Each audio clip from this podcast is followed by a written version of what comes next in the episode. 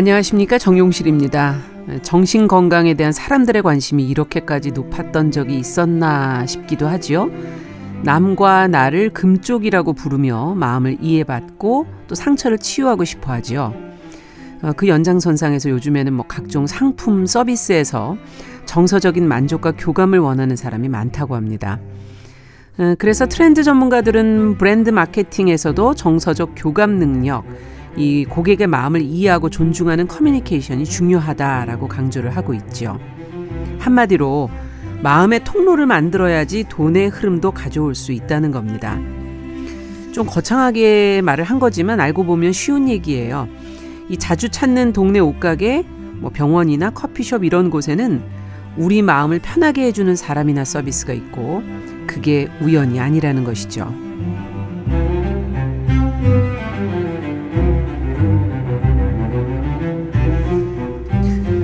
네, 사람의 마음을 들여다보고 길을 찾는 뉴스 브런치 부설 심리연구소 뉴부심. 자, 2023년 1월 22일 설날 문을 열어보겠습니다.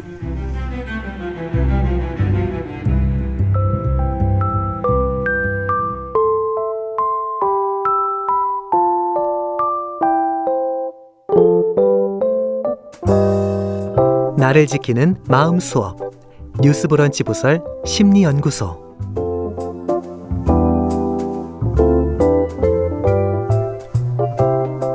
일주일에 딱 한 번 일요일에만 문을 여는 그래서 더욱 기다려지는 뉴스브런치 부설 심리연구소 애타게 기다려주신 청취자 여러분들을 위해서 오늘도 문 활짝 열어놓고 있습니다.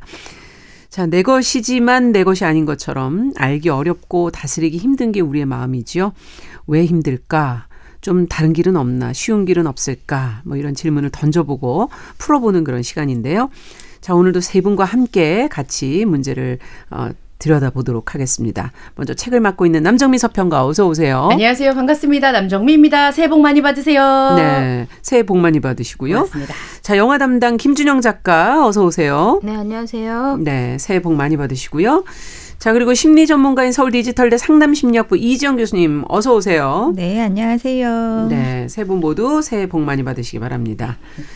자, 오늘 주제가 정서지능이라 제가 오늘 예의를 갖춰서 깜짝 놀랐어요. 네, 왜 갑자기 갑자기 새해 이러나. 인사를 하셔가지고. 아, 오늘이 설날이잖아요. 정서지능 얘기를 해야 되기 때문에. 자, 앞에서 말씀드린 것처럼 요즘에 정말 정서라는 키워드가 많이 논, 논의가 되고 있고, 뭐, 사람들은 이 정서지능을 잘 개발하고 있나? 활용하고 있나? 뭐 이런 생각도 해보게 되는데요. 자, 우리가 평소에 다뤘던 주제하고는 좀 다른 전문 용어로 시작을 하는 거라 음. 개념부터 좀 얘기를 하고 들어가야 되겠죠, 아무래도. 네. 어, 두 분이 혹시 정리해 주실 수 있어요? 남정미 서평가께서는. 아니 그 정서지능이라는 말은 사실 저는 음. 이번에 우리 이- 이거 준비하면서 전 처음 들었어요. 처음 들으셨어요. 예. 예. 정서지능이라는 말이 음. 어 남과 공감 잘하나? 뭐 공감대 형성의 폭이 큰가? 뭐 이렇게만 했는데 음. 그게 이렇게 네이밍화 돼 있는지 몰랐거든요. 네, 지능 지수가 혹시 나오는지. 네. 네. 그, 그러면 도전하고 싶지 않습니다. 봐봤자 별로 상처 있기 때문에. 네. 어떠세요? 저는. 뭐 어쨌든 친구들이 아이들 키우는 아이 사람들이 많으니까 EQ에 대한 이야기는 예전부터 음. 많이 했었죠. 음. 정서지능에 대해서. 그리고 이게 보면은 저희 이제는 AI라 그래서 지능을 대체할 수 있는 것들은 너무 많이 나오는데 맞아요. 음. 사실은 정서, 감정 을 대체할 수 있는 건 너무 없으니까 그래서 또 주목받는 거 아닌가 이런 아. 생각도 들어요. 네. 그럼 본인은 어떻다고 생각하세요? 저는 굉장히 인지적인 사람이죠. 정서 지능이 상당히 AI다. 낮습니다. 그쪽이 그쪽과 비슷하죠. 가깝다? 어떻게 생각하세요, 남정미? 어, 저 저는 조금 높다고 높아야 음. 한다고 생각합니다. 높아야만 한다. 높아야만 살아남겠다. 한다. 네, 살아남겠다. 자, 정서지능이라는 게 뭔지 한번 이 교수님께서 좀 짚어주시죠. 네. 정서지능이라는 것을 이제 한마디로 쉽게 얘기하면은 정서적인 정보를 처리하는 능력이라고 할 수가 있어요. 음. 왜냐하면 정서는 정보를 주거든요. 우리가 어떤 자극이나 대상에 대해서 내가 무엇인가 관심이 있고 욕구가 있을 때 네. 그것과 관련되어 있네라고 평가를 하는 순간 정서가 짜잔 발생을 합니다. 아, 그리고 내가 원하는 것을 충족시킬 거야라고 평가를 하면 유쾌한 즐거운 감정을 느끼고요. 네. 방해할 거야. 라고 평가를 하면 화가 날 수도 있고 불안할 수도 있고 음. 뭐 슬플 수도 있고 불쾌한 감정을 느끼게 됩니다. 음. 그러다 보니 감정을 통해서 우리가 생존하고 적응에 필요한 정보를 얻게 되는 것이죠. 네. 근데 이런 정서 지능의 개념을 어, 정말 최초로 개념을 한 그런 연구자들이 있어요. 네. 그리고 이것을 또 폭넓게 대중들에게 전파를 한 대중화한 골먼이라는 사람이 있는데 그렇죠. 각각 이 정서 지능을 구성하는 요소들을 어, 사람들마다 조금씩은 다르게 다양하게 음. 제안을 하는데요. 여기에서는 오늘은 대중화에 힘썼던 골몬이 골몬, 제안한 네. 다섯 가지 요소들에 대해서 간단하게 소개를 어. 시켜드릴까 합니다. 예. 여러분들은 이 각각 요소들에 대해서 어떠신지를 한번 생각해 보면 좋을 그럴게요. 것 같아요. 네. 첫 번째는 정서를 인식하는 능력. 음. 즉, 내 감정, 타인의 감정을 알아차리는 거죠. 음.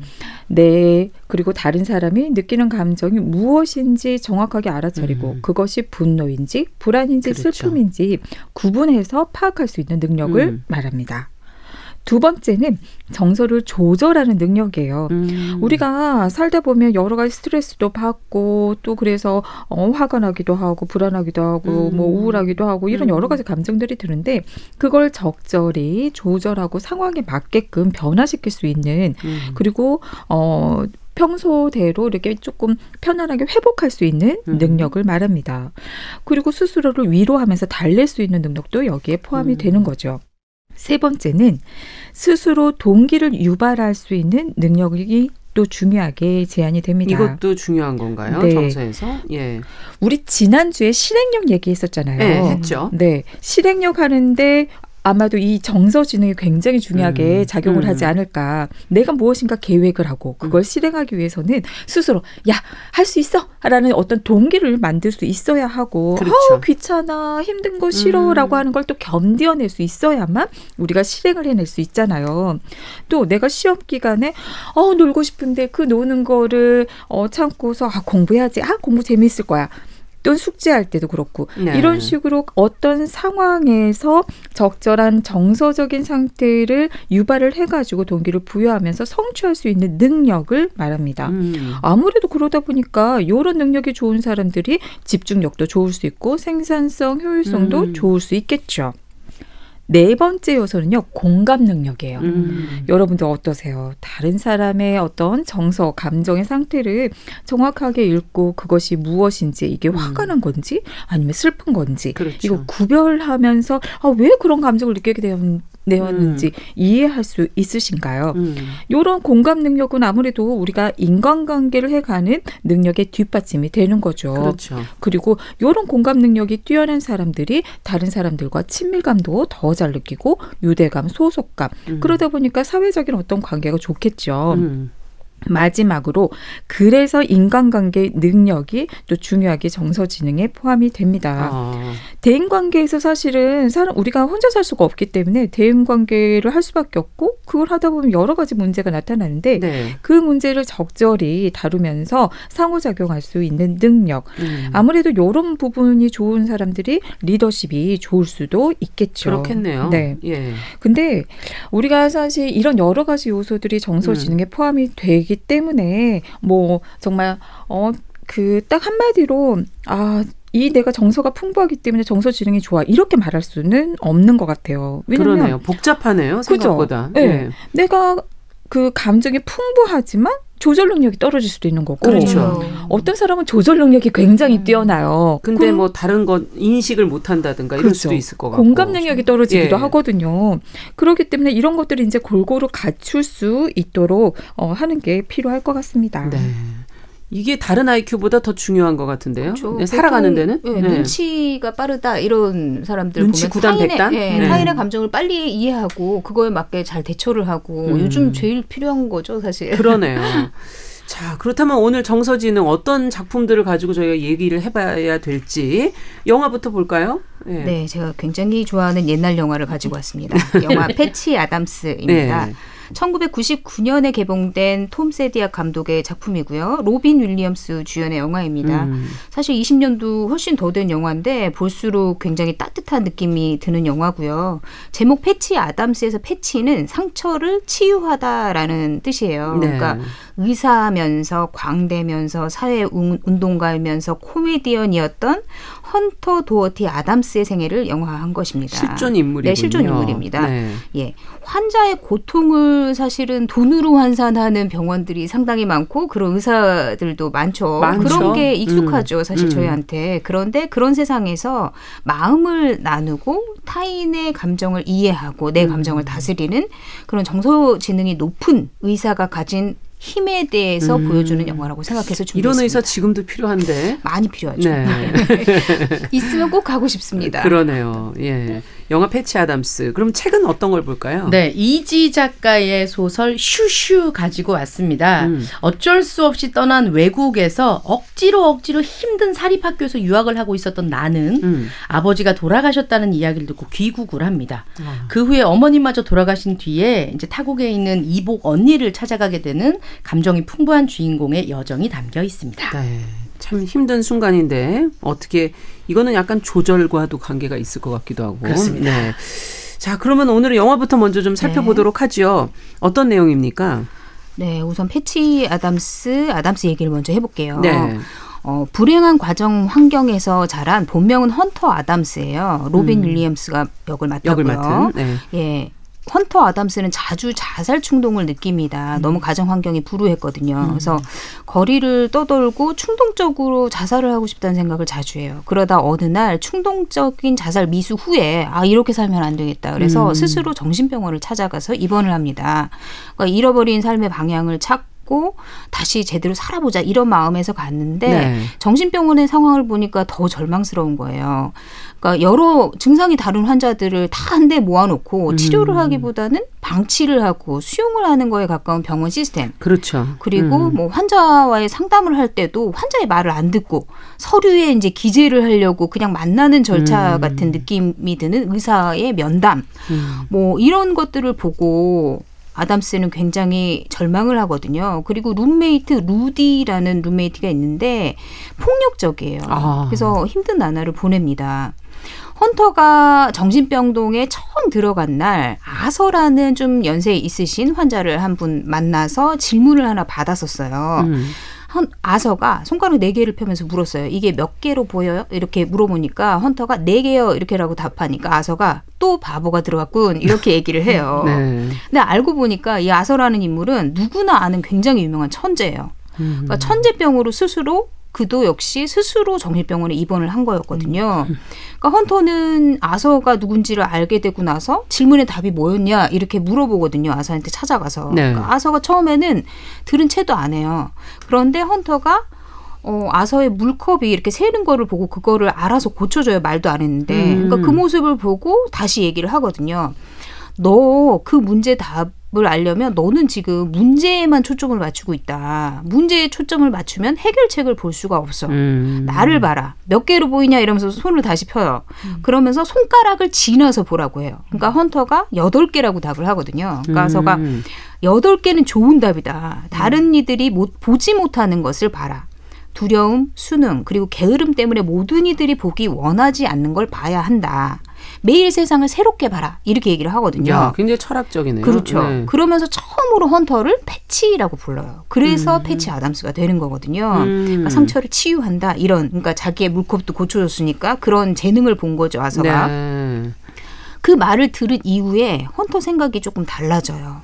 그리고 정신병원에 온 이후에 자신을 힘들게 했던 룸메이트 루디를 대하는 태도도 좀 달라지거든요. 음. 사실 루디는 굉장히 돌발적으로 발작을 하고 그로 인해서 난폭성을 띠게 된 거거든요. 그러면서 헌터를 위협하기도 했고요. 루디는 극심한 다람쥐 공포증을 갖고 있어요. 그래서 음. 무서워서 화장실도 못 가고 그게 심하면 난폭해지고 이렇게 되거든요. 근데 아서를 만나고 온 새벽에 또 루디가 발작이 난 거예요. 근데 음. 예전 같으면은 막 이성적으로 설명을 하고 이랬을 텐데 갑자기 이성적으로 설명을 하다가 생각을 바꿔서 루디처럼 헌, 헌터에게 또 다람쥐가 보이는 것처럼 막 행동을 하기 시작해요. 음. 그러면서 바- 다람쥐를 죽인다고 바주카포가 있다면서 막 다람쥐한테 쏘고 루디한테 화장실 지금 내가 자제시켜 놨으니까 화장실 가라 이러면서 막 이제 화장실도 가게 해주고 음. 그러니까 갑자기 공격성을 띠던 룸메이트 루디가 안정을 찾고 굉장히 온화해지는 거예요. 자기 편이 있으니까. 그렇죠. 네. 그러니까 이 경험으로 인해서 헌터는 처음 으로 누군가를 돕는다는 게 너무나 행복한 일이구나 이러면서 음. 감동을 느끼거든요. 그래서 나도 누군가를 치유할 수 있겠다라는 희망을 갖게 돼요. 음. 그리고 그게 내 사명이다라고 믿게 됩니다. 음. 그래서 좋은 의사가 되려고 정신병원을 나와서 2년 동안 열심히 공부를 해요. 음. 그리고 2년 후에 각고의 노력으로 버지니아주 의과대학에 입학해서 패치 아담스로의 새로운 삶을 시작합니다. 아. 39살이라는 늦은 나이로 어, 말이죠. 그렇군요. 네. 근데 병원에 막상 이제 의과대학에 들어가서 수업을 받아 보니까 여기도 정신병원과 크게 다르지 않는 거예요. 환자들을 병명이나 뭐 아니면 몇 호실이나 이런 걸로 구분을 하고 행정 편의상으로 구분을 하고 그렇죠. 의사들도 너무 권위적인 거예요. 음. 그래서 수업을 받던 도중에 패치 아담스가 교수에게 굉장히 중요한 질문을 던져요. 환자 이름이 뭐죠? 라고요. 그러니까 그리고 의사가 얘기를 해주니까 패치 아담스가 그 환자의 이름을 부르면서 인사를 하거든요. 음. 그게 환자와의 관계의 시작이어야 한다라고 아담스는 생각을 하는 겁니다. 아. 그리고 우연히 병동을 기웃거리다가 백혈병동 아이들이 무기력하게 죽을 날만 기다리면서 누워 있는 걸 본 거예요. 그래서 그렇죠. 아 너무 안쓰러운 마음에 한 아이의 침대 옆에 가서 거기는 작은 도구를 코에 끼우고 삐에로처럼 연기를 하거든요. 음. 그러니까 아이들이 갑자기 기운이 막 샘솟는 듯이 너도 나도 일어나서 함께 웃어요. 음. 이후에 이제 패치 아담스는 이 환자들에게도 삶이 즐겁다라는 걸 보여주고 싶은 마음에 환자들에게 다양한 모습과 행동을 하면서 웃음을 주고 그들의 아픔에 대해서 귀를 기울이고 음. 이러면서 병원에는 점점 점점 웃음소리가 늘어나고 밥도 안 먹고 치료도 안 받겠다 이렇게 했던 아. 환자들도 마음을 열면서 치료를 받기 시작하고 그리고 간호사와 병원 종사자들도 항상 힘들어서 찌들어 있었는데 맞아요. 그들의 음. 표정도 바뀌고 정말 놀라운 변화가 일어납니다. 그런데 당시 학칙상 의과대학을 졸업하지 않은 학생이 환자를 보는 것은 금지돼 있었어요. 그러니까 음. 3학년이 되기 전에는 환자를 보면 안 되거든요. 근데 음. 이제 학장도 굉장히 의사로서의 권위와 관행을 중시하는 사람인데 패치 아담스가 자꾸 이런 행동을 하니까 너 퇴학당할 수 있어 자꾸 그렇게 하면 이렇게 경고를 합니다. 네. 그러면은 아무래도 좀 위축되겠는데요. 아 전혀 그렇지 않습니다. 아담스. 네. 대단한 정신력을 갖고 있네요. 그렇죠. 네. 자제력도 훌륭하고요. 패치 아담스는 학과가 끝난 후에 환자 만나는 활동을 계속합니다. 아. 그리고 자신이 짝사랑하는 캐런과 친구들도 그 일에 동참을 할 수 있게 만들어요. 그리고 환자들하고 공감하고 소통하고 이런 일들이 중요하다는 거를 자기 동료들 친구들한테도 느끼게 해주거든요. 음. 그렇게 3학년이 되니까 이제 같은 그 뜻을 같이 하는 동급생들과 함께 의미 있는 실험을 한번 아. 해보자라고 제안을 해요. 음. 그러니까 병원의 굉장히 비인간적인 시스템과 치료비 때문에 제대로 치료 못 받는 그런 고통당하는 사람들을 위한 인간적인 병원을 만들어 보자. 그러니까 자신이 할 수 있는 걸로 서로를 돕고 음. 그리고 치료비는 좀 싸게 하거나 없게 하고 음. 그다음에 건강을 회복할 수 있게 환자 중심의 병원을 음. 운영을 해보기로 하고 실제로 이제 정신병원에서 만났던 아서가 사실 좀 부자거든요. 그러니까 음. 그 폐가를 버려진 농장을 아서에게 부탁해서 얻어서 거기를 진료 무료 진료소로 만듭니다. 아. 그렇게 이제 캐런과 친구들이 함께 즐겁게 환자들을 돌보기 시작해요. 그리고 사실 캐런은 너무 아름답고 공부도 잘하는데 얼음 공주처럼 굉장히 차가웠거든요. 그래서 음. 아담스가 아무리 이렇게 좋은 마음을 해도. 표현을 해도 음. 마음을 못 얻었었는데 그 무료 진료소를 얻으면서 하면서 마음도 얻게 됩니다.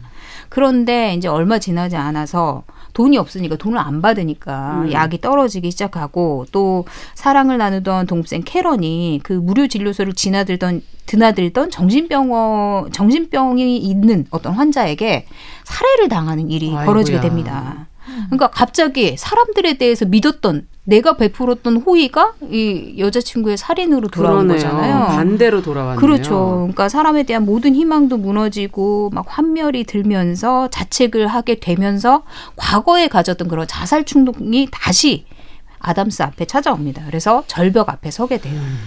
참 그러면 어떻게 돼 주인공이 어떻게 되나요? 그래서 결국 그러니까 패치 아담스는 모든 걸 포기하고 학교를 떠났거든요. 그럴 마음이 들고 들겠네요. 네, 떠나려고 하는데 함께 진료소를 운영했던 그 동급생들뿐만 아니라 어, 패치 아담스를 안 좋게 봤던 아담스가 공부도 안 하면서 맨날 성적, 성적은 우수하고 음. 막 이상한 일을 자꾸 벌이고 해가지고 굉장히 싫어했던 룸메이트까지도 그를 잡으면서 너는 재능이 있다. 내 환자 중에 한 명이 치료를 거부하고 있는데 밥도 안 먹고 있는데 너 아니면 누가 그 환자를 음. 고치냐 이러면서 막 가지 말라고 하거든요. 그런데 절망이 너무 심하니까 아담스가 그럼에도 불구하고 학교를 떠나기 위해서 죽기 위해서 이제 절벽으로 갑니다. 음. 그런데 절벽 앞에 선 순간에 나비 한 마리가 갑자기 아담스한테 날아드는 거예요. 음. 근데 그 과거에 사랑했던 캐런이 음. 어린 시절에 늘 송충이를 보면서 나비가 되고 싶다는 생각을 했다. 이런 얘기를 한 적이 있었거든요. 음. 아, 갑자기 그 나비를 보면서 캐런이 나에게 왔나? 이런 생각이 든 아. 거예요. 그러면서 자신의 선택을 되돌리기로 합니다. 캐런이 잡는 것처럼 느껴지니까. 음. 그리고 다시 의료인의 길을 걷기로 해요. 그런데 음. 학교에서는 아담스를 퇴학시키겠다, 학장이. 음. 그런 상황이었어요. 그래서 학교로 가서 그 앙숙이었던 룸메이트에게 도움을 청해요. 내가 지금 퇴학할 당할 위기인데 어떻게 해야 되겠냐? 그러니까 룸메이트가 주립의학협회에 제소를 해라. 음. 이렇게 해서 위원회 위원들 앞에 서게 됩니다. 음. 재판을 받기 위해서. 그리고 나서 마지막 이제 결말은 영화로 확인하시면 되는데 결말을 왠지 알 것만 같죠? 네, 알 것 같아요. 네, 알 것만 이번에는. 같죠. 음. 그런데도 꼭 보셔야 돼요. 음. 정말 아. 결말이 주는 감동이 말도 못하게 있어요. 너무 음. 답을 알지만 볼그 수밖에 상황에 없는? 따라서 음. 너무 눈물이 나는 것 같은 아. 그런 느낌이 들어요. 영화 속에는 이런 얘기가 있거든요. 진료실에 앉아 찾아오는 환자를 딱딱한 표정으로 대하는 진료법이 의학 교과서 방식인지는 몰라도 영혼이 있는 환자를 대하는 방식은 아니다. 멋있다. 굉장히 멋진 대사죠. 네. 그러니까 환자를 고장난 기계 다루듯이 막 필요한 곳에 약을 넣고 수술한다면서 칼을 들이대고 이러기 전에 음. 환자의 신체가 기계가 아니라 마음을 담고 있는 생명이란 사실을 그렇죠. 잊지 않는 음. 그런 패치 아담스 같은 정서지능이 높은 의사가 많아지길 기대해 봅니다. 네. 어, 어떻게 평가하세요, 유 교수님? 지금 들으시면서 패치 아담스의 정서지능. 아유, 두말할 나위 없이 음. 훌륭하죠. 음. 네.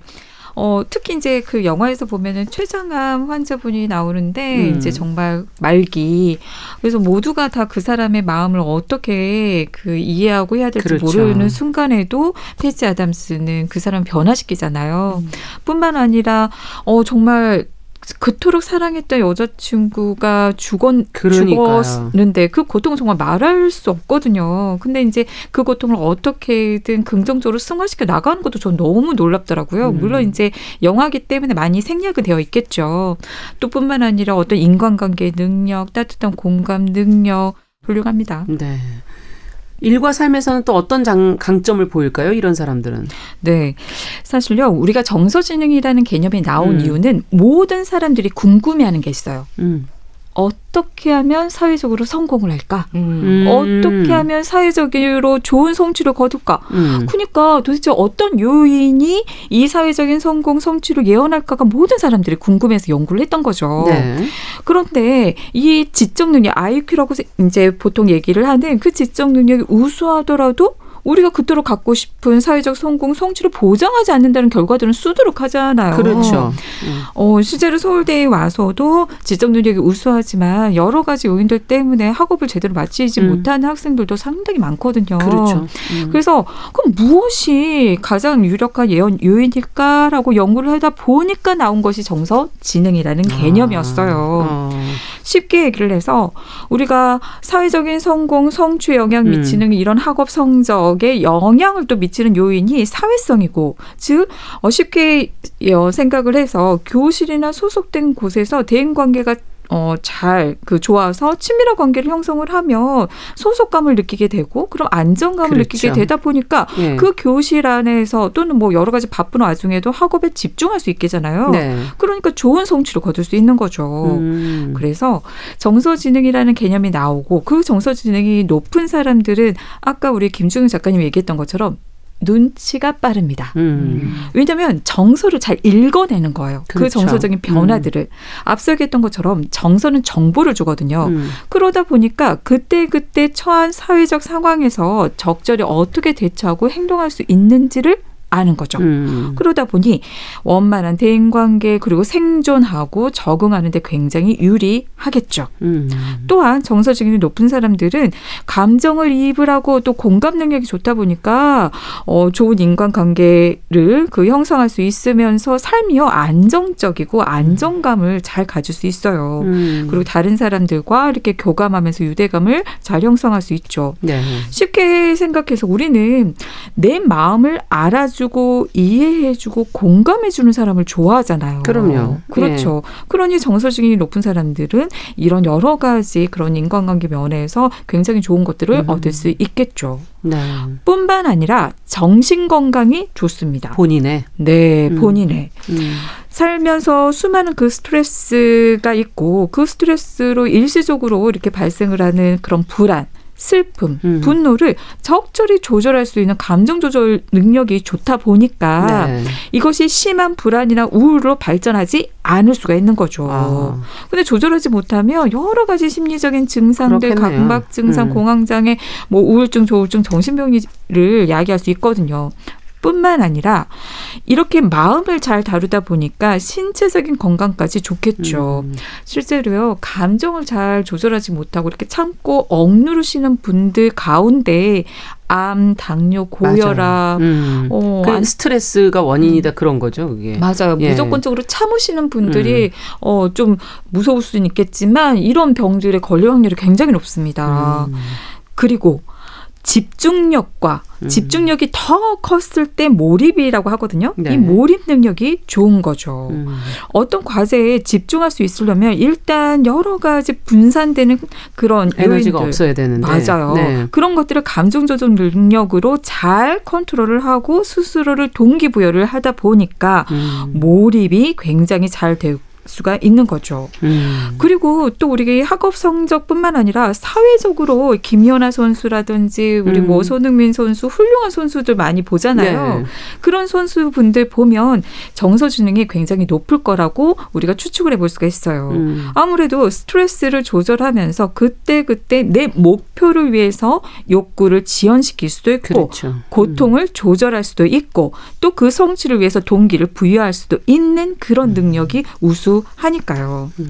마지막으로 음. 우리가 어떤 입학을 하거나 취직을 할 때 면접을 보잖아요. 네네. 저도 면접관으로 이렇게 종종 가기도 하는데 면접을 볼 때도 정서 지능이 굉장히 중요하게 작용을 합니다. 그럴 것 같아요. 예. 맞아요.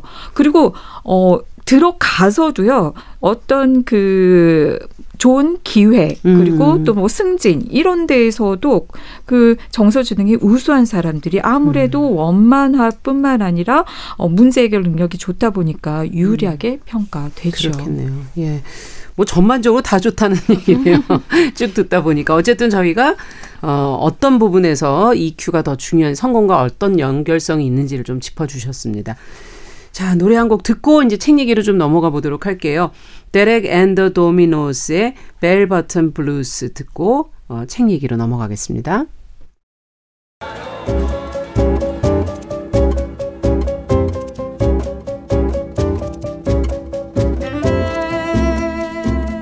여러분은 지금 뉴스브런치 부설 심리연구소를 듣고 계십니다.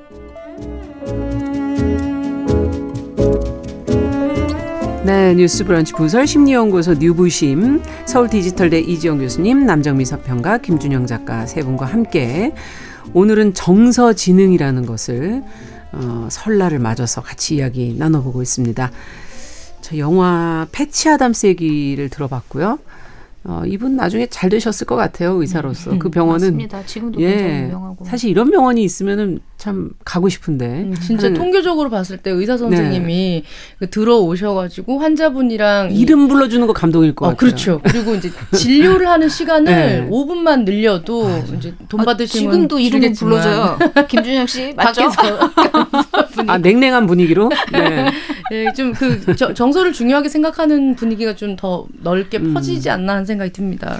자, 그러면 이번에 책은 어, 아까 이지 작가의 슈슈 예. 어떤 내용입니까? 네, 슈슈 소설을 속으로 들어가 보도록 하겠습니다. 음. 10년 전 아버지가 돌아가신 뒤에 이복 언니는 바로 집을 떠나겠다 하고 나갔습니다. 음. 언니의 엄마는 아버지의 후처였기 때문에 남는다고 해도 얻을 수 있는 것도 적었을 것이고 음, 어머니가 그리 녹록한 사람이 아니었거든요. 음. 아마도 자연스럽게 언니는 그런 결정을 내린 것 같습니다. 이 한편 나는 그때 제네바에서 유학을 하고 있었던 상황입니다. 네. 요 이제 제네바라고 하면 유난히 유럽. 또 이제 네. 다른 동네로 간 거죠. 일반적인. 유, 그러니까 좀 생각이 있으셨던 것 같아요 부모님이. 음. 어, 학업을 중단하고 아버지 돌아가셨다는 소식을 듣고 한국에 돌아오게 되는데요. 억지로 억지로 유학 생활을 하고 있었거든요. 아. 예. 주인공은 감정과 정서를 공감하는 것을 매우 중요하게 여겼던 사람이에요. 음. 제네바에서 정말 고군분투하면서 말도 안 통하는데 고등학교 시절을 보내면서 사실을 일반적으로 좀 설명하기 어려운 다른 종류의 괴로움을 겪었다라고 고백을 하고 있습니다. 네. 그곳은 최고의 사립학교였는데요. 부모의 욕심 때문이었건 뭐던 일단 들어가기는 했지만 그렇다고 해서 학교에서 하는 많은 수업에 필요한 것들 뭐 이를테면 고급 스키복 스키 수업이 있고요. 어. 뭐 이제 어떤 그런 뭐 여행 같은 게 있으면 수학 여행용 비행기표 이런 거를 내주는 비행기표. 그런 회, 학교는 아니었기 때문에 한국에서 보내주는 돈으로는 근근한 학교 생활밖에 할 수가 없었습니다. 음. 그저 학교에 갇혀서 악착같이 공부하는 동양 여자 아이의 역할을 코스프레할 수밖에 없었습니다. 네. 원래 스위스 이게 사립학교 엄청 엄청나잖아요. 비싸잖아요. 예. 그곳의 친절한 상류층 친구들은 한 번도 대놓고 나를 무시한 적은 까 대놓고는 없었지만 음. 입장이 다른 사람은 위축되기 마련이죠. 그렇죠. 한마디 한마디에도. 하루는 인도네시아인인 친구, 이제 룸메이트가 이런 질문을 합니다. 그런데 너는 왜 기차 타고 다녀? 어. 룸메이트의 부모님이 수시로 기숙사를 방문하시거든요. 근데 그때마다 개인 비행기로 이동을 한단 말이에요. 아. 그러니까 이제 사이즈가 남다른 그런 학교였던 거죠. 네. 룸메이트가 나를 이해하지 못하는 것은 어쩌면 당연합니다. 그러니까 왜 맨날 공부를 하고 있어? 왜 맨날 너는 고급 스키복 입지 않아? 왜 음. 명품 가방이 없어? 이런 식으로 어떻게 바로 대놓고 얘기는 하지 않지만 우회적으로 그렇군요. 까이는 것들에 대해서 많은 경험을 받은 상황이었어요. 하지만 내가 졸업한 고등학교가 이미 나에겐 하나의 커다란 스펙이었습니다. 중동의 석유 부자, 인도네시아 갑부, 하버드와 예일, 컬럼비아 재학생들, 심지어 국내 재벌 3세와 일단은 동창이었으니까요. 아. 어, 근데 이 겉으로 보이는 인종차별은 많이 사라졌지만 음. 자본으로 인한 차별은 언제나 공고했고 그것엔 아무도 토를 달지 않았습니다. 이름만 대면 알 법한 집안의 아이들 나도 어떻게 보면 잘 나가는 한국에서 잘 나가는 그렇죠. 집안의 딸인데 거기 가보니까 이게 너무 차이가 많이 나는 거예요. 음. 하지만 그들과의 사이에는 단단하고 투명한 그래서 보이지 않는 거대한 벽이 있습니다. 정서를 교감할래야 할땐 교감할 수가 없었고요. 상담 선생님과도 영어로만 이렇게 얘기를 해야 했기 때문에 음. 슬픔을 말하거나 하는 데는 단, 단어도 그렇고 이제 한계가 있잖아요. 책에서 이렇게 표현하고 있어요. 외국어는 슬픈 거짓말이다. 나는 슬픔의 사실을 나열하다가 수습하는 법을 배웠다. 음. 더 이상 이제 얘기를 할 수가 없는 그러네요, 그런 상황이었습니다. 정말. 이러다 보면 마음에 병 생기지 않나요? 그렇죠. 예. 그렇게 외롭고 고독함에 마음이 타들어가고 있을 때 아버지가 돌아가셨다고 연락이 온 거예요. 아. 솔직히 이 상황이 어느 정도로 기뻤냐면 이 핑계로 그 답답한 생활을 그만둘 수 있어서 음. 너무 다행이라는 생각까지 들 정도였습니다. 나는 들어오고 나서 이제 나와 바통 터치를 할 수 있게 되자 언니는 바로 외국으로 나갑니다. 어린 시절 언니는 그 어, 아버지의 후처 그러니까 이제 음. 그 이복 언니이긴 했지만 내게 있어서 모든 것들을 좀다 해줬었던 그런 기억이 있어요. 아. 모성을 도맡아 해줬었던 언니였기 때문에 내 안에 너무 깊숙하게 관여해 있어서 좀 그리웠었는데 어. 재회의 기쁨을 누리고 싶었지만 언니는 굉장히 빨리 가버려서 아쉽기만 합니다. 그런데 한국에서도 외롭긴 마찬가지입니다. 음. 한국에 돌아온 나는 이제 엄마랑 같이 살게 되는데요. 엄마가 정신적으로 좀 많이 안 좋으세요. 수시로 발작을 일으키고 시도 때도 없이 소리를 지르고 물건을 던지고 근데 이제 아버지 돌아가시고 나니까 더 심해졌는데 원래 아버지가 살아계셨을 때도 이제 이렇게 한 번씩 발작이 있으면 목을 조르기도 했었다고 이야. 예, 그런 얘기까지 들릴 정도였습니다.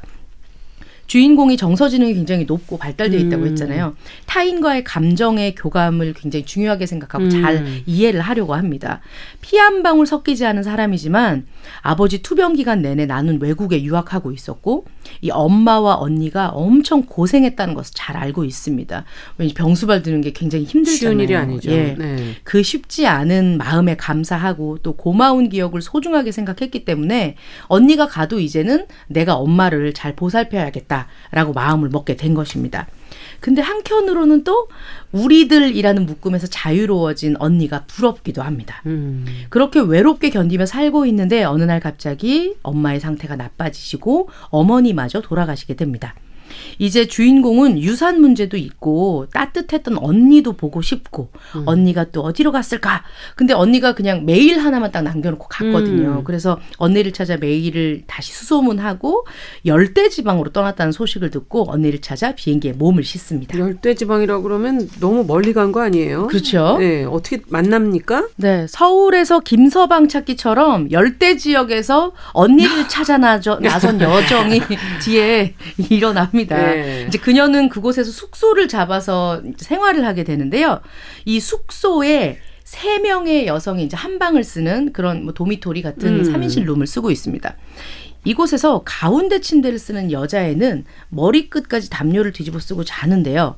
여기 이제 누워서 잘 때 숨을 쉴 때마다 휴, 휴, 휴 이런 소리를 내는 네. 거예요. 그래서 제목이 슈슈입니다. 아, 슈슈 거기서. 온 거예요? 예, 왜냐면 네. 이제 이, 주, 이 중에 한 명의 친구가 어. 어, 굉장히 극강의 불안의 상태에 있는 또 하나의 그 음. 같이 방을 쓰는 친구가 있는데 얘는 여기까지 여행 온 여행객인 것 같은데 왜 안 나갈까 이렇게 생각을 했는데 이제 그 그 백인 살해 사건을 보게 된 거예요. 음. 그래서 너무 무서워서 이 여행 끝나기 전까지는 이 여정 끝나기 전까지 못 나가겠다 아. 생각을 하고 굉장히 극도의 불안한 상황인데 저 휴휴 자는 저 소리 때문에 음. 밤이 되면 잠이 잘 온다는 거예요. 아, 안전한 누군가가 내 옆에 있구나 있다. 하는 생각이 아. 들어서 그래서 어 이제 좀 이런 것들이 나의 안정을 주는 그런 기분이라는 걸이 음. 친구가 그 생각을 합니다. 책에서는 이렇게 표현을 하고 있어요. 주인공 슈슈 슈슈 밤의 숨소리를 생각했다. 컴컴한 가운데 슈슈 잠든 소리 슈슈 혹은 휴휴 퓨퓨 나는 올드타운을 걸을 때 밤에 그 소리를 생각했다. 그러니까 이 소리를 생각하면서 본인도 마음의 안정을, 안정을 얻고 예. 위안을 얻기 시작한 거죠. 음. 어떻게 하다 보니 드디어 언니를 만나게 됩니다. 대단하네요. 예, 예. 너무너무 보고 싶었던 그립고 내가 생각했을 때 나와 같은 정서적 교감을 해줄 유일한 우리 언니. 언니는 산 넘고 물 건너 바다 건너 셔셔 이렇게 어렵게 네. 찾아갔습니다. 그 고생을 해서 본인이 찾아갔을 때 처음에는 이제 형부라는 사람을 먼저 만나거든요. 음. 외국인 Welcome 자전거 빌리러 왔어요. 이러면서 이제 자전거를 빌리는 대여점을 음. 하고 있어요. 그래서 써니를 만나러 왔다, 언니를 만나러 왔다라고 얘기했더니 음. 벽에 있는 포스터를 가리키거든요. 저기 Sun 저기 있잖아 하고 딱 음. 봤는데 분홍색 드레스를 입은 네 명의 오카리나 연주자가 그 포스터에 붙어 있는데 내가 한 언니가 아닌 것 같은데 언니 같은 사람이 있는 거예요. 어. 10년이 지났고 너무 많이 시간이 너무. 지나버린 거죠. 예. 근데 내가 알고 있었던 언니는 이렇게 더운데 와서 음. 저런 분홍색 완전 극혐하는 사람이었는데 아. 그리고 굉장히 예뻤거든요. 네. 이런 데서 이걸 이러면서 이제 아니라고 생각하고 봤는데 언니랑 똑같이 생긴 초등학생 통통한 남자애가 뛰어들어오는 거예요. 아, 맞네요. 아, 그럼 여기가 음. 가족이구나 이런 생각을 하게 됩니다. 그래서 고생하며 찾아갔는데 언니는 또 요카리나 연습을 하러 갑니다. 음. 그래서 그쪽으로 오라고 얘기를 하면서 제일 처음에 나에게 이런 얘기를 해요. 왜 너는 내가 너를 좋아했을 거라 생각해?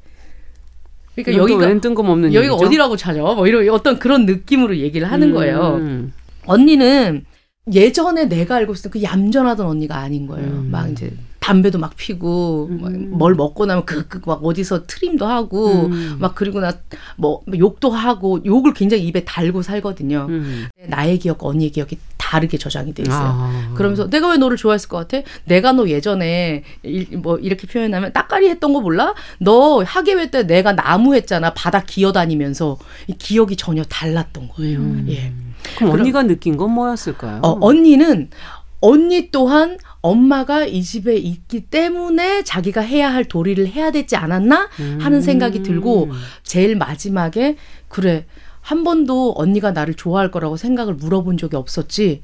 그러면 나는 왜 그랬을까? 그냥 나는 내가 언니가 나를 좋아할 거라고 생각하고 싶었기 때문이 아닐까? 음. 하면서 이제 두 자매가 잠이 드는데 언니가 코를 골면서 휴, 휴, 휴 하면서 똑같이 자요. 아. 예. 그런 감정을 느끼면서 어 언니에 대한 생각을 음. 다시 하게 되고 내가 생각하고 있었던 것과 또 다른 감정의 정서로 또 통하지 않았나 하는 거에서 마무리가 됩니다. 네.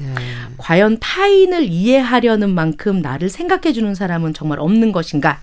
왜 언니는 나에게 그런 말을 했으며 과연 우리가 함께 지내며 경험했던 것들은 같은 색상의 감정을 그릴 수 있었던 것인가? 이 뒤에 나오는 부분들은 책에 굉장히 재미있게 잘 표현이 되어 있어요. 예, 그 자- 이지 작가의 소설 슈슈에서 확인하시면 좋겠습니다. 네. 슈슈하고 숨을 쉬는 걸 보니까 뭔가 둘은 연결돼 있구나 하는 그런 생각도 들기는 하는데 네. 왜 그럴까요? 왜 이렇게 서로 주인공은 그렇게 감정을 나누는 걸 좋아하는 사람이라면서 왜 언니에 대해서는 이렇게 잘 몰랐던 걸까요? 이유가 뭐라고 보세요? 여기서 분석을 본인이 음. 하고 있어요. 내가 보고 싶었던 것만 봤구나. 아, 맞아요. 인간이 그럴 가능성이 그렇죠. 높죠. 음. 언니와 나는 처지가 다르잖아요. 그렇죠. 언니는 후처의 딸이에요. 음. 얼마나 그 가정 내에서 소외된 존재죠. 그러니까 당연히 눈치를 보면서 잘해야 됐을 거고 음. 나한테도 잘했겠죠. 그러니까 그렇죠. 나는 언니가 잘한 것만 보고 언니가 좋았겠죠. 근데 언니 음. 입장에서는 잘하려고 하면 자기를 깎는 거잖아요. 음. 내가 하고 싶은 거 말 제대로 못하고 얘가 싫어도 싫다고 말 못하고 음. 그 그걸 전혀 안 본 거죠 주인공은. 그리고 아버지가 돌아가시자마자 떠났잖아요. 음. 그러니까 그것도 아마. 힘들었어요. 할 건 다 했다라고 생각을 했었던 것 같아요. 그렇죠. 그런데 이제 연이 없는 거죠. 어찌 본다면. 그런데 얘가 찾아왔어요. 그렇죠. 근데 사실 따지고 보면 나는 또 받으려고 간 거예요. 음. 언니가 그렇게 해줬으니까 또 해주겠지. 이러면서 음. 또간 거예요. 그러니까 음. 나는 사실 너무 철없는 존재인 거죠. 음, 네. 그렇군요. 이 교수님께 좀 여 쭤봐야 되겠네요. 정말 이 정서 지능이 이 사람이 높았던 걸까? 아니면 맥락상 사람은 그럴 수밖에 없는 건가? 여기에서 이제 우리가 생각을 해볼 수 있는 게 네. 그 성격이나 이 어떤 겨, 그러니까 성향에 따라서 정서 지능을 조금 추론을 해볼 수 있어요. 음. 아무래도 요새 이제 MBTI라든지 뭐 이렇게 성격에 대해서 관심 있는 분들이 많잖아요. 네. 거기에서 보면 이게 감성형, 지성형 이렇게 크게 그렇죠. 또 나누는 형이 있거든요. 근데 주인공은 아무래도 감성형에 본인 스스로가 그렇게 얘기를 하고 있고 네. 속하다고 볼 수 있어요. 음. 감성형은 아무래도 이제 정서적으로 섬세하고 예민하고 그리고 어떤 이렇게 문제 상황에서 정서적인 반응을 잘 이렇게 이해하고 다룰 수 있는 음. 그런 면이 있는 거죠. 음. 그리고 지성형은 반면에 이렇게 분석적이고 체계적이고 음. 어, 좀 더 어떤 문제 상황에서 인지적으로 사고적으로 접근을 음. 하는 그런 경향이 있다 보니 나의 감정, 타인의 감정에 대해서 이렇게 둔감한 그런 편이에요. 그러다 보니 어, 주인공은 아무래도 정서 지능이 그래도 남들보단 좋은 편이겠죠. 하지만 사람들이요 표현하지 않는데 남의 마음 아는 거는요. 저는요 그건 진짜 어려운 일이라고 생각을 해요. 음. 그리고 각자 입장이 다르기 때문에 그 입장에서 느껴지는 것들이 다른데 남의 입장을 또 이렇게 제대로 헤아리고 아는 거는 정말 쉽지 않은 일인 것 그러네요. 같아요. 음, 노력이 필요한 거군요. 그러면 네. 정서 지능을 좀 높이려면 어떻게 해야 될까요? 저희는. 네. 실제로 이렇게 양육해 가는 과정에서요, 감정을 무시하고 참고 억제하는 그런 분위기 속에서 크게 되면 아무래도 정서적인 정보를 제대로 그렇겠죠. 처리하지 못하니까 떨어질 수 있습니다. 정서지능이 발달하기 어렵습니다. 반면에 감정에 대해서 이렇게 존중해주고 음. 물어봐주고 표현하고 이해할 수 있는 그런 기회를 주는 준다면 좀 더 다른 아. 아이들보다 정서지능이 높겠죠. 음. 그러면 이렇게 성장을 했는데 어찌됐든 후천적으로 어떻게 하면 높일 수가 있는가? 먼저요, 감정 경험, 에피소드를 자세히 이해하는 그런 감정 일기를 한번 써보시면 어떨까 싶어요. 에피소드를 이해한다는 게 뭐죠? 우리가 감정을 느꼈던 예. 상황이 있잖아요. 그 상황을 자세하게 풀어보는 거예요. 음. 그 상황을 풀면서 기억하실 것은 감정을 명명하는 걸 꼭 해보세요. 음. 그냥 뭐, 슬, 뭐, 그냥 안 좋았어가 아니라 네. 그 감정이 불안이었는지 분노였는지 슬픔이었는지 명명을 하는 게 굉장히 중요합니다. 뿐만 아니라 우리가 감정은요 어떤 자극에 대해서 평가 생각을 했기 때문이거든요. 그렇죠. 생각을 하지 않으면 감정은 발생하지 않아요. 음. 무슨 생각을 했는지도 한번 찾아보세요. 음. 나를 싫어해서 저랬을 거야. 헉, 나를 무시하는 거야. 음. 어 일이 잘못될 거야. 이런 생각을 찾아보세요. 네. 또한 감정은요, 내가 attention, 주의를 어디에 주었느냐의 일시적인 결과물이에요. 음. 좋은 걸 보면 좋은 감정을, 음. 불쾌한 장면을 보면 불쾌한 감정을 느끼거든요. 그러니 그 에피소드를 정리할 때 내 어텐션이 매 순간 어떻게 변해 갔는지를 아. 또 주의를 해보세요. 이런 과정들을 통해서 감정에 대한 감을 이해를 해갈수 음. 있습니다. 또 여기에서 플러스에서 감정은요 욕구가 없으면 발생하지 않습니다. 그렇죠. 따라서 감정을 느꼈다라는 건 반드시 그 자극 대상과 관련해서 내가 원하는 게 있었기 때문이거든요. 음. 무엇을 원했는지 알아차려 보세요. 나를 존중해 주길 바랬어. 어, 나에게 친절하게 대해 주길 바랬어. 어, 나를 그 사람보다 더 좋아해 주길 바랬어. 음. 욕구를 찾아보세요. 네.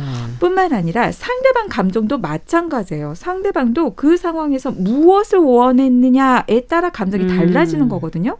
그 사람이 무엇을 원했는지 상대방을 바라봐 보세요. 음. 그러면 상대방의 감정뿐만 아니라 공감 능력도 커집니다. 네. 자, 그 다음에 감정 일기 말고, 어, 추가적으로 여러분들이 소설, 영화, 음. 소설을 읽는 게 좀 힘드실지 몰라, 모르겠는데. 아유, 재밌잖아요. 네. 아, 그럼요. 소설, 영화 음. 모두 감정을 아주 노골적으로 보여주는 거거든요. 음. 그 인물들의 감정의 변화들을 알아차려 하시면서 키워질 수 있습니다. 네. 그리고요, 어, 제가 이제 좀 추천드리고 싶은 건 이거는 감정을 안전한 상황에서 한번 느끼면서 명명하면서 말, 몸으로 표현하면서 따라가는 경험, 안전하게 감정을 해소하는 경험을 한번 해보세요. 음. 요걸 제가 직접 이렇게 그 도와드릴 때 많은 분들이 이 정서성, 정서 지능이 좋아지시는 그런 경험들을 저에게 많이 얘기를 해주세요. 이거 어떻게 하면 될까요? 네, 안전한 상황이라면 뭐 혼자 있는 상황이 되겠죠. 네. 그 혼자 있는 상황에서 내게 지금 현재 느껴지는 감정들을 그대로 따라가면서 말로 표현해 보세요. 화나 화나 그리고 떠오르는 생각도 말로 표현해 보시고 그러면 그 감정이 해소되면서 또 다른 감정이 자연스럽게 올라가거든요. 네. 그럼 그 감정도 또한 그렇게 말로 표현하면서 따라가다 보면 내 감정의 그 체험들, 변화들을 경험하면서 아주 굉장히 좋은 그런 경험들을 음. 감정을 직접 체험하면서 안전한 상황 속에서 그거를 직접 말도 해보고 느껴보라는 그렇죠. 말씀이시군요. 그러면 음. 이해하는 경험, 다루는 능력뿐만 음. 아니라 감정이 어떻게 흘러가는지를 경험해 볼 수가 있습니다. 네.